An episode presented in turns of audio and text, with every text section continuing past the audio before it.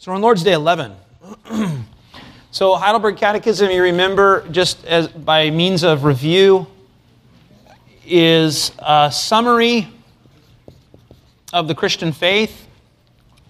Uh, catechism is a word that comes from the, the Greek word katecheo, uh, which means uh, I teach or to teach. So it's just a, it's a teaching tool. Uh, it's a summary of the Christian faith uh, written in 1563, published then. Was written primarily by Zacharias Ursinus, a great Reformed theologian teaching at the University of Heidelberg, one of the oldest universities in Europe, commissioned by uh, Frederick the Elector, who was basically the ruler of what was called the Palatinate. It's a big chunk of what is now Germany. Uh, medieval era, remember that the, the countries don't divide up, the countries of Europe don't divide up as neatly as we see them today. There uh, are huge republics, huge principalities, and, uh, and as uh, Dr. Glomsrud talk, taught uh, last year on uh, Luther and imperial politics, a lot of the Reformation was political in nature. you know, one prince or ruler or elector wanting his realm to be Protestant rather than Catholic. That was certainly the case with Frederick the Elector in the 16th century, in the 1560s. And so he commissions Ursinus to write this wonderful catechism. It's not the only one he wrote, he wrote a few others. This one was actually written for children. That's a little blow to our pride, I know. Um, but the, the larger catechism is wonderful, and I'm hoping that we'll go through that one day. It has, I think, 320, 330 questions. It gets into covenant theology. It's beautiful. Um, but it's pretty cumbersome and unwieldy for uh, memorization purposes. And so the Heidelberg uh, was written for children, but it's, it's still profound enough as it goes through guilt, grace, and gratitude and kind of modeled after uh, the book of Romans. And in the grace section, which is where we're at right now, the middle section, it exposits the, the Apostles' Creed. So the Apostles' Creed is this ancient creed. Creed just comes from the Latin word credo, meaning I believe. Everybody has a creed. It's important that we all confess the same thing. And so the Apostles' Creed and Nicene Creed are considered standard creeds for uh, Christianity. There, there is no Orthodox Christianity outside of those creeds. Um, and so at the time of the Reformation, the, uh, the Protestant reformers were very careful to help people understand what the Apostles' Creed means and, uh, and to memorize it and to uh, explain each line and uh, from a biblical perspective. So that's where we're at right now. Uh, we're in the middle of the Heidelberg Catechism's exposition of the Creed. So if you have your Heidelberg Catechism open, or you can, you can look in the back of the Psalter hymnal. Um, in fact, I'll, here, I'll just turn with you so we all have the same page. so to the back of the Psalter hymnal, if you go to Heidelberg Catechism, Lord's Day 11, they divided the catechism into 52 Lord's Days so that you would get a good, full representation of Christianity, of the Christian faith, guilt, grace, and gratitude, justification, sacraments, Ten Commandments, Lord's Prayer, all in, in the space of one year. And so um, today, of course, is Lord's Day 2 for the year 2017. So we confess Lord's Day 2 this evening in the worship service. But we're studying, uh, we're going slowly, and we're studying uh, Lord's Day 11 now. And notice what it says in questions 29 and 30. Actually, if you just turn the page and you go back for a sec to Lord's Day 9, Question 26 is What do you believe when you say, I believe in God the Father Almighty, maker of heaven and earth? That's the first line in the Apostles' Creed, right? So then it explains what we mean by that. And then it goes into the doctrine of providence in the next Lord's Day, which we looked at before uh, Christmas. Uh, now we pick up in the next line. What comes after in the Creed? What comes after, I believe in God the Father Almighty, maker of heaven and earth? What's the next line? And in Jesus Christ, his only begotten Son, our Lord. So now the Catechism goes through each one of those lines, actually word by word in a few places. So we start here. Question 29. Why is the Son of God called Jesus, meaning Savior? saves us from our sins. Salvation cannot be found anyone else. It is futile to look for any salvation elsewhere. Very good. Um, so, right, why is he called Jesus? Uh, sometimes we take that for granted. Um, the answer, notice, is because he saves us from our sins. Does that ring a bell of any passage in Scripture? What, is that, what does that remind you of? The angel visiting yeah, Mary and also visiting Joseph. Yeah, so if we look at Matthew chapter 1, Matthew chapter 1. Oh, goodness. Matthew 1. Uh, yeah, so when uh, the angel visits Joseph, he says, Joseph, son of David, do not fear to take Mary as your wife. Matthew chapter 1. For that which is conceived in her is from the Holy Spirit. Huge relief, you can imagine, on his part. She, verse 21, will bear a son, and you shall call his name Jesus, for he will save his people from their sins. Now, what does that mean? Um, when we say Jesus, Jesus, and uh, Christ, it's important to understand that that's not his first and last name. That, that might seem obvious to most of us, probably, but maybe for some, we, we don't quite get that. And certainly, your average person on the street doesn't get it. Uh, we, we've become so biblically illiterate as a society that we don't even know these basic things anymore. Christ, as the, um, the Heidelberg Catechism will go on to explain, is his office. Uh, it comes from the word Christos. In Greek, it looks like this. Um, actually, I think I wrote that in the bulletin but I couldn't get the lowercase sigma because a sigma, this is an S, and w- when the S is on the end of a word in lowercase, it looks like that. And it, it's not in there in the word program or the word publisher. I wasted like 45 minutes looking for it. Anyway, uh, Christos, uh, Christ, simply, it's uh, in Hebrew, the word is Mashiach, uh, Messiah, anointed. This means he is the anointed one. So this is his office. Christ is his office, it's not his last name.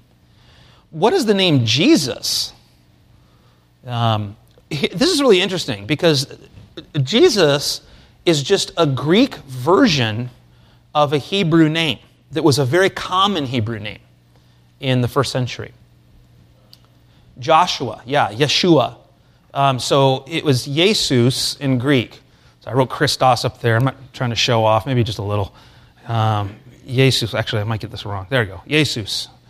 Jesus is, is uh, the name Jesus. It's a Greek version of the word Joshua or Yeshua, which is just Yahweh saves. Now let's just think about this for a minute. Because, you know, our names, all, they all mean something. They, they come from some kind of meaning. Um, you know, sometimes people make them up or whatever. But uh, they actually have, often names have uh, some Greek or Latin or Hebrew etymology. Etymology is just the study of words and where they come from. And uh, with, with the name Jesus, it's just a Greek version of Joshua, Yeshua, which means Yahweh saves. Common name in the first century amongst Hebrews, was not unique. This was a name like John or Robert or Michael. Um, you know, some of us are cursed with these super common names, Mike Brown. There's a bazillion of us, right? And uh, someone just, I just published an article recently, and I was very tempted to start just using MG Brown because there's so many Michael Browns. You know, there's, well, we don't have to get into it, all the Michael Browns, you know, takes us on rabbit trails.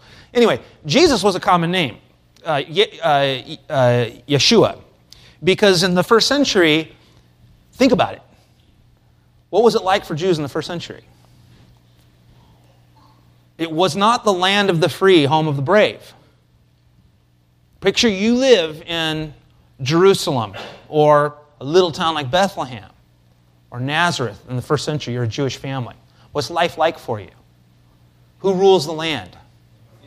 The Roman Caesar. Yeah, and you don't like that. They do what they want. They've taken away the, uh, the right for the Jews to exercise capital punishment, which is why the, the Jews had to find some charges on Jesus to bring them to Caesar. Um, so it was a time of distress, and there were a lot of freedom fighters. There were a lot of uh, zealots, if you remember, um, terrorists, depending on how you look at it, uh, who were using violence to try to throw the Romans out. Um, so Yeshua was a popular name in the first century. Because what does Yeshua remind you of?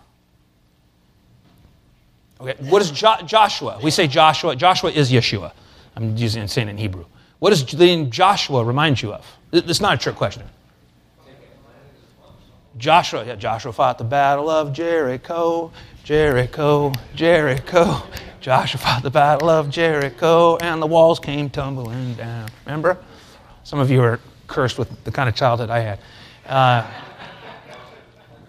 so remember, Joshua was the leader that took Israel across the Jordan, because Moses was not allowed to go across the Jordan, remember? He struck the rock, misrepresented God. God said, You won't go into the promised land. You will see it from afar. And so his lieutenant, Joshua, led the covenant people of God into the promised land and defeated the enemy and displaced the wicked. And this is the leader. And so they're looking for Messiah. They're looking for the next Joshua who's going to do that. And of course, it would be a new Joshua who would do that. But he's, doing, he's going to do it in a far greater way, far better way than people in the first century had envisioned. Uh, he wasn't going to come and just you know, rise up as this political leader and kick out the Romans. Uh, he, he would do something far greater, giving himself for the redemption of sinners and leading the whole covenant people of God into the new heavens and new earth.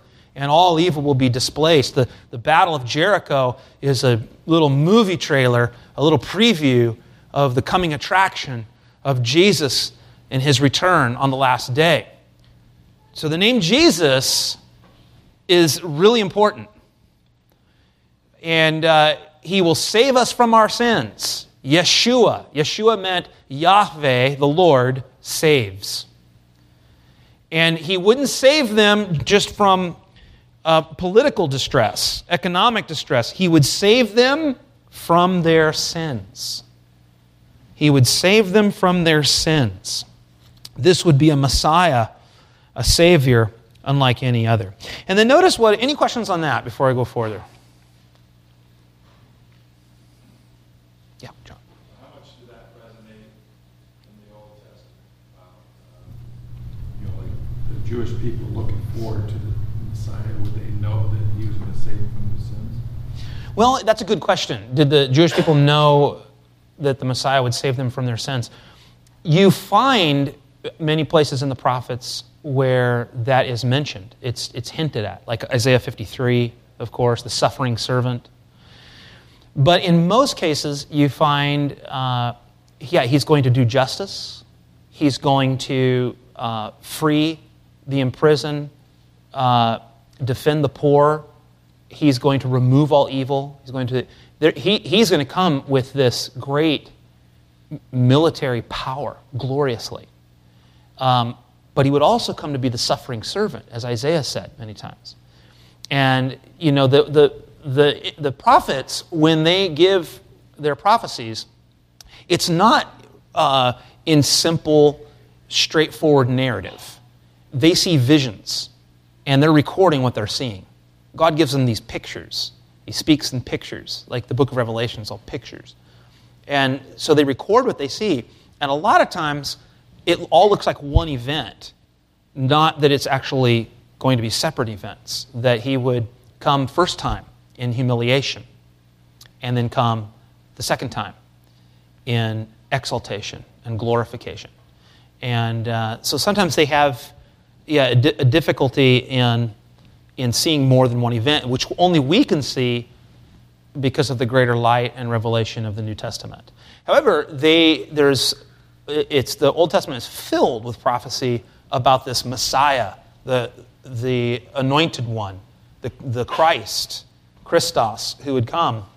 And the fact that his name was Yeshua, Jesus, uh, uh, Yahweh saves, uh, just makes perfect sense. And the fact that it was a common name, because Jesus was very common. He wasn't, uh, I mean, he was uncommon in the sense that he's God in human flesh, but he's so common that you wouldn't have noticed him as the Savior. You wouldn't have noticed him. Um, he's not the, the pretty, good looking guy. We've totally got that mixed up in our head. Um, he would have been the, the guy that you know, he had no outward form of appearance that we should desire him, as Isaiah said. But he would bear this name, he would save from their sins. Yeah. Ask a question that you go with John today. So we have all these prophecies pointing towards Christ. So typically a framework, a hermeneutic, kinda helps us to summon those. Right. That's how we deal with these. Were there competing hermeneutics? Was there only one idea? Mm. You mean in the Old Testament? Yeah, that's a good question. I mean, uh, the, you know, the question is, were there competing hermeneutics, competing ways of interpreting things um, in the Old Testament? That's a good question. There, there's probably good, some good studies done on certain nuances. I think the, the main thing we want to understand, the, the general uh, competing hermeneutic, uh, would have been that it's, this is purely a political savior or economic savior and not the one who was promised to our, our parents in the garden to crush the serpent's head, that is older and, and more significant than just what applied to the nation of Israel. And clearly, you have people like that, because by the time you're in the first century, yeah, everybody's naming their kid Yeshua, because they, not because they think he's going to be the Messiah who uh, crushes the serpent's head and overturns the curse of death, which predates Moses, predates Abraham, and affects the whole world, but uh, because he's going to be the guy to kick out these Romans and bring back the glory days of Solomon. And uh, so I think that is, generally speaking, the, the competing hermeneutic. That only, you only have a remnant, a small remnant, who is believing that is deeper and more significant than that. And those people you see are like Mary in her great Magnificat, uh, when the angel Gabriel makes the announcement who this Jesus, the Son, is going to be. Her great song uh, talks about the Abrahamic covenant, which predates Moses. Uh, Zechariah, the father of John the Baptist, he has a right hermeneutic. Their hermeneutic goes back to the Abrahamic covenant. Here's the, I don't want to go too far off on a trail, but this is really interesting that you're bringing up. It, it comes down to this Is the Abrahamic covenant a different covenant in its substance and nature than the Mosaic covenant? If we collapse those two together and say they're the same thing, now we got problems. Now you're making law and gospel basically the same thing. And, uh, and then, in many ways, at least for, the Jews, it's all about them and their nation. Whereas the Abrahamic covenant is a covenant of promise. I'm going to give you land, give you people. It's all grace. The Mosaic covenant is a covenant of law. This you must do. And those are two different things. And, and interesting, I had lunch one time with a, um, a rabbi, a conservative rabbi. I think he has the largest synagogue in uh, San Diego. Met him through Little League Baseball. His son and my son were on the same team. Great fun. Christian pastor, Jewish rabbi. Um, and he had studied under Jon Levenson. Uh, if you don't know who that is, he's a, a, Jewish scholar at Harvard who's written a ton on covenant theology. And uh, I gave him my book, my little book, Sacred Bond, my teeny little book, and uh, you know, and we, we were sitting and talking. I was actually at his house for the Feast of Tabernacles, and they had they had a tabernacle built in their backyard, and it was interesting. And uh, we talked, and I said, in Jewish, in, in, your understanding, the hermeneutic for reading the the uh, the the law and the prophets, as they call the Old Testament, um, how do you understand the Mosaic and the Abrahamic covenant? right off the bat, he says, well, they're fundamentally different. And, I thought, wow, in our circles, in reform circles, this is a big debate. You know, um, people are so afraid of dispensationalism that they want to make the old covenant and the new covenant just basically all the same. And certainly Abraham and Moses just iron it all out. But they're different. Who took the vow in the Abrahamic covenant? God did. Who took the vow in the Sinai covenant? The people said, All this we will do. Those are two fundamentally different covenants. And that's why Paul, when you get to Galatians, and you have these people who are coming to the church in Galatia saying, "Oh, well, you got you can have faith in Jesus, but you also have to keep the law." Um, you talk about a faulty hermeneutic. They were collapsing Abraham and Moses into one, and that's why he talks about these two mountains, two women, uh, and the, the separation of these two covenants.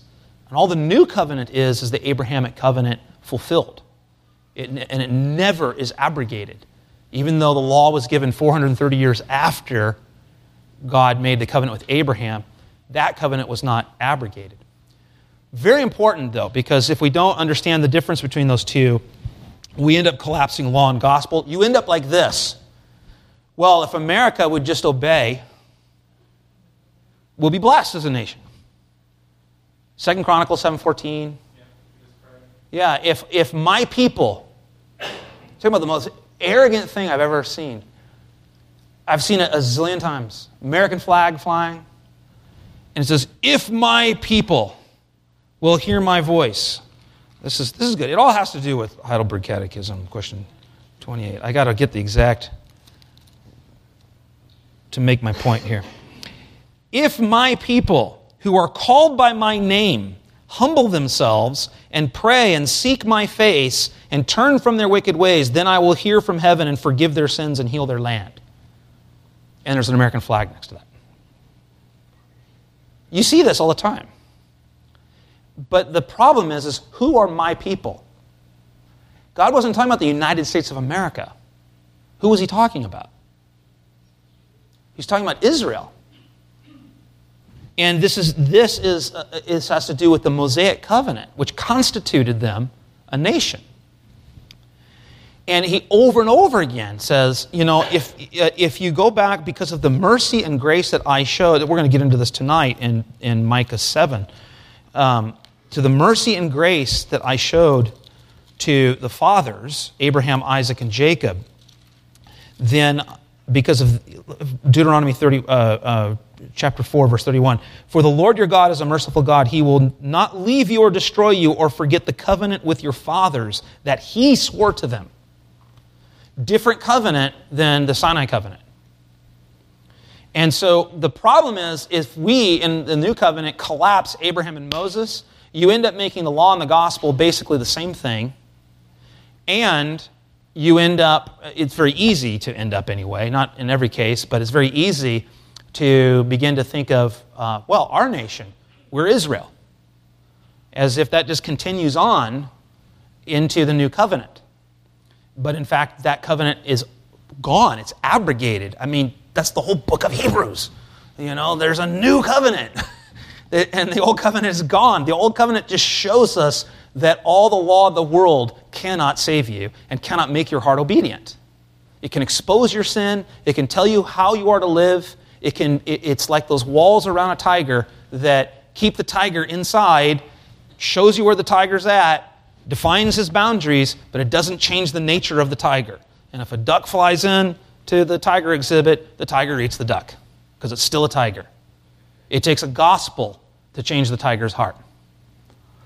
And so th- th- uh, that's a very important question that uh, it really ha- comes down to how are we going to understand God's promises. Um, okay, so question, where are we? Question 29. question 20. Why is the Son of God called Jesus, meaning Savior? Because he saves us from our sins. His name is, is Jesus, the Greek version of Yeshua. Yahweh saves. Salvation cannot be found in anyone else. It is futile to look for any salvation elsewhere. Now, this is important for us to think about because, um, you know, we live in a, in a time, in a day, when um, we often hear religious claims that all roads lead to the same God. Uh, I actually believe that. All roads do lead to God. But um, one road is going to be through a mediator, and all the other roads are not. And you're going to end up facing the same God. But you don't want to go the road with no mediator.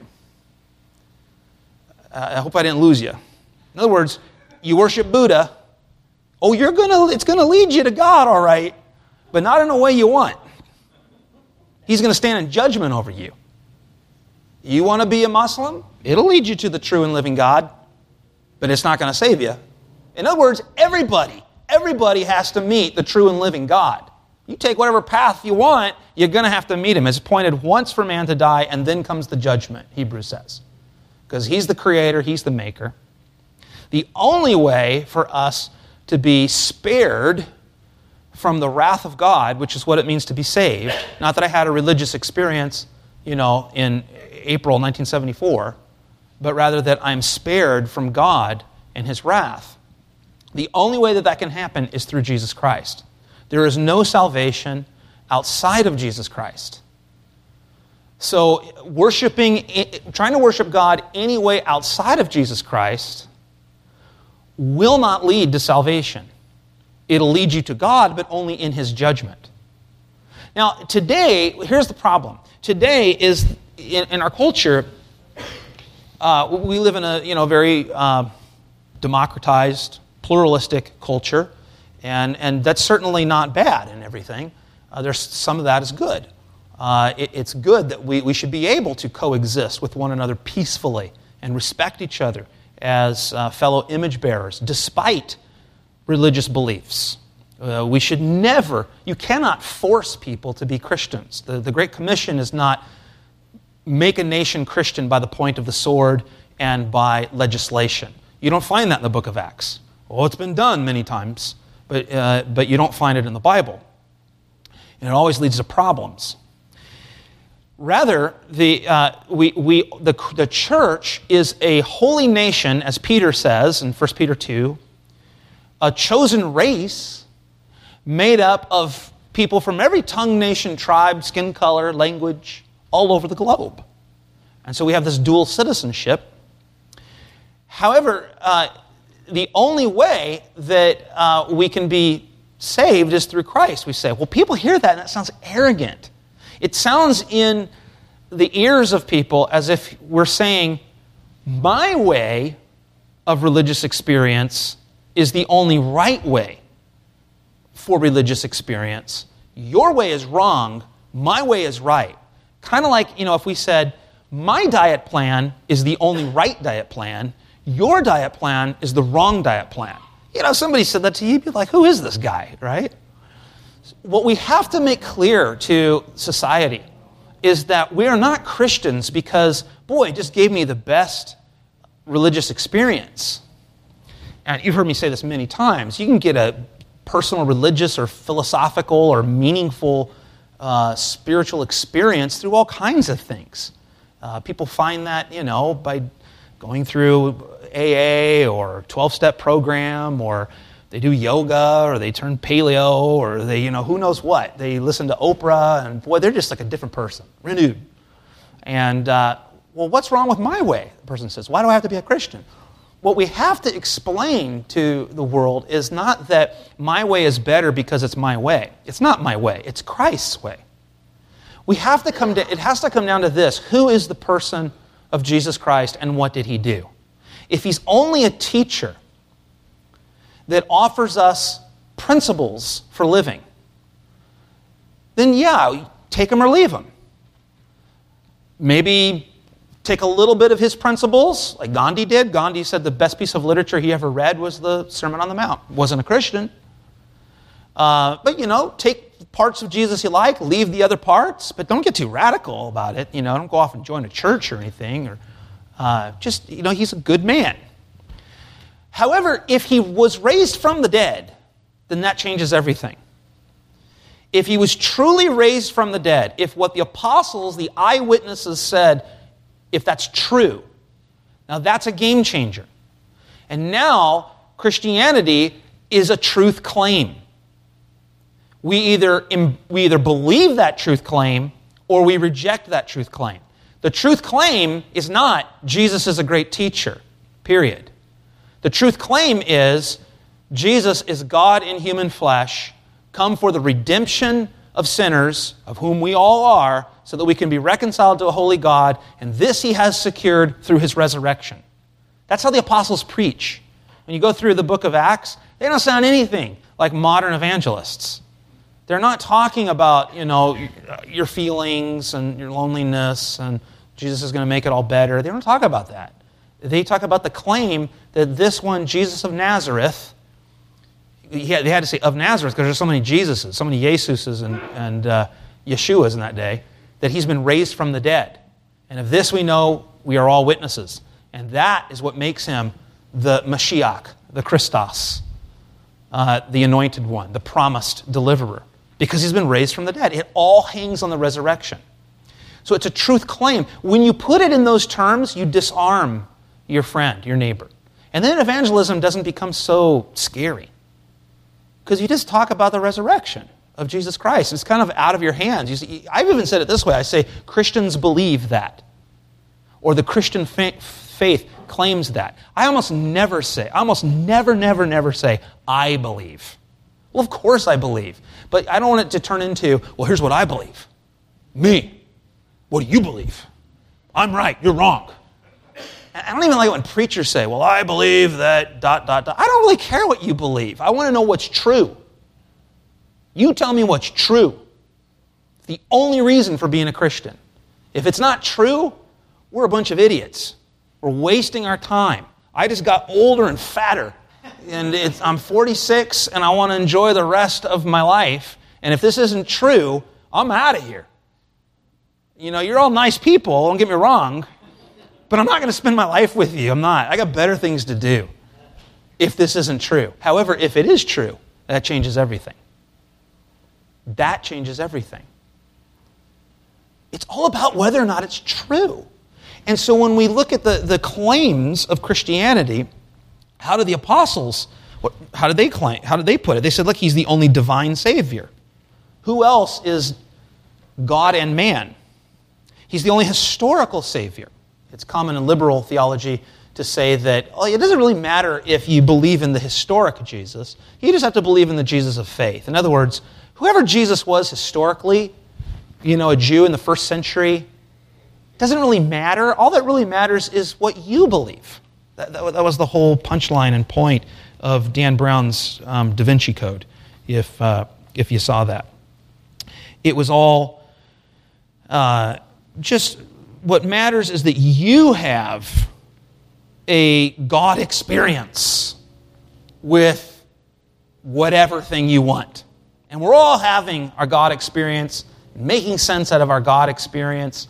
And for some it's Jesus, for some it's Buddha, for some it's Oprah, for some it's, you know, this diet plan, for others it's your sports or your money or whatever.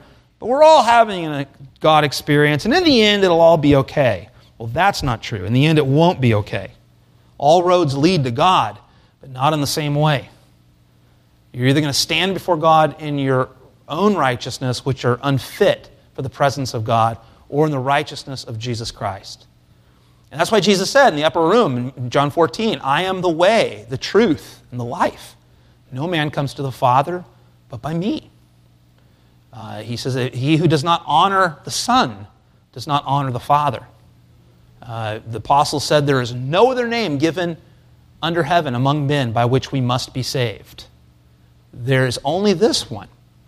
If it, he was either, as C.S. Lewis put it, he was either lying about who he was, he wasn't the Son of God and he didn't raise from the dead, or he was a lunatic, he thought he was the Son of God, thought he would be raised from the dead, but he wasn't and he didn't, or he is the Lord. Those are our only options.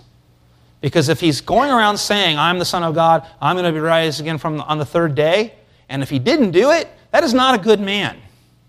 He was either crazy, self deluded, or he was lying. And that's not somebody that we want to raise our children to say, yeah, be like this guy, telling people lies, or just a madman. Uh, so it's one or the other. It's either true or false. It's a truth claim. Christianity is a truth claim. We really have to get away from talking about my beliefs. Because, see, in our society, everybody wants to talk about my beliefs. Well, my beliefs. You know, there's grandma, there's my teddy bear, there's the you know, little magical guys I believe in, my belief. It doesn't really matter what your belief is. You could believe in leprechauns. What matters is the truth. Is what you believe true? And how do you know Christianity is true? How can you be sure? Don't bank it on your religious experience. Because people have religious experiences every day, all around the world. You have to go back to the testimony and the record. Is it more probable to believe the testimony of the eyewitnesses that Christ was raised from the dead? Or is it more probable, based on all the evidence, that he wasn't raised from the dead? It all hangs on that. That's how the apostles preached. And that's what, but we've completely gone off course in American evangelicalism today. It's all about uh, personal experience. And don't get me wrong, there is experience. There is experience. You know, I experience something every time I put the bread and the wine in my mouth. I taste it, I eat it. And God gives us experience. But the important thing here is that we understand salvation can't be found in anyone else. It's futile to look for salvation elsewhere. So now it asks this question. And this is really, um, remember, the times and the place in which this was written 1563. You know, Western Christianity has been uh, Roman Catholic, uh, which through the Middle Ages increasingly became associated with the papacy, and um, you know, many practices uh, were adopted in worship over the centuries, uh, some of which uh, are not only unbiblical, but um, contrary to Scripture. And uh, not all practices, though, we have to get away from that. We're, Christianity is an old historic religion, and not every practice of the ancient church is contrary to Scripture. Sometimes Protestants overreact. Hold on, just hold your question. We're going to go through this real quick, and then, and then I'll take questions. So, do those who look for their salvation and security in saints, in themselves, or elsewhere, really believe in the only Savior Jesus?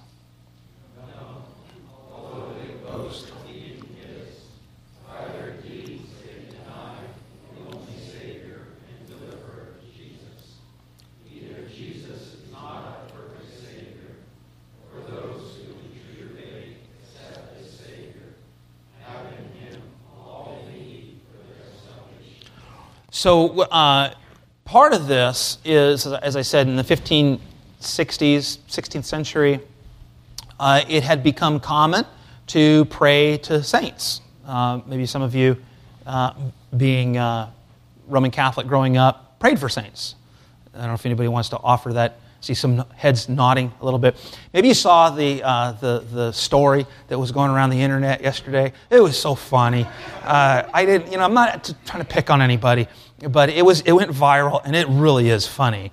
Uh, a poor dear woman in Brazil, um, Roman Catholic, for many years had a, uh, a figurine of what she thought was St. Anthony and uh, in Roman Catholic practice, also in uh, Eastern Orthodox practice, I believe, you can invoke, call upon the saints to ask for help. And there are saints for different reasons. I think there's even a saint for if you've lost your car keys. Uh, but this lady, for years and years, would get on her knees and pray to, you know, with a little figurine before her. And her, I think it was her granddaughter, realized what the figurine was. It wasn't St. Anthony, it was Elrond from The Lord of the Rings.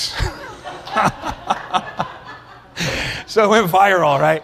And uh, it was pretty funny. And they were showing like pictures of Elrond and then pictures of, you know, St. Anthony. And they, yeah, they kind of bear some resemblance a little bit. And I don't know, maybe, maybe poor grandma's eyesight wasn't so good. Um, it's funny, it's comical. We don't want to poke fun at the, the poor dear lady but uh, it, it, it, it, kind of sheds a little bit of light on this practice. Um, wh- where did that come from, anyway, calling on saints? Where did that come from? And, and, what about even calling somebody a saint? You'll hear me sometimes say St. Augustine, Saint Francis, Saint, you know, even Saint, we say Saint Luke, and because he wasn't an apostle, or um, Saint Mark. Uh, what does that mean? Well, uh, the, the word saint, first of all, hagios in Greek, the word saint just means holy one.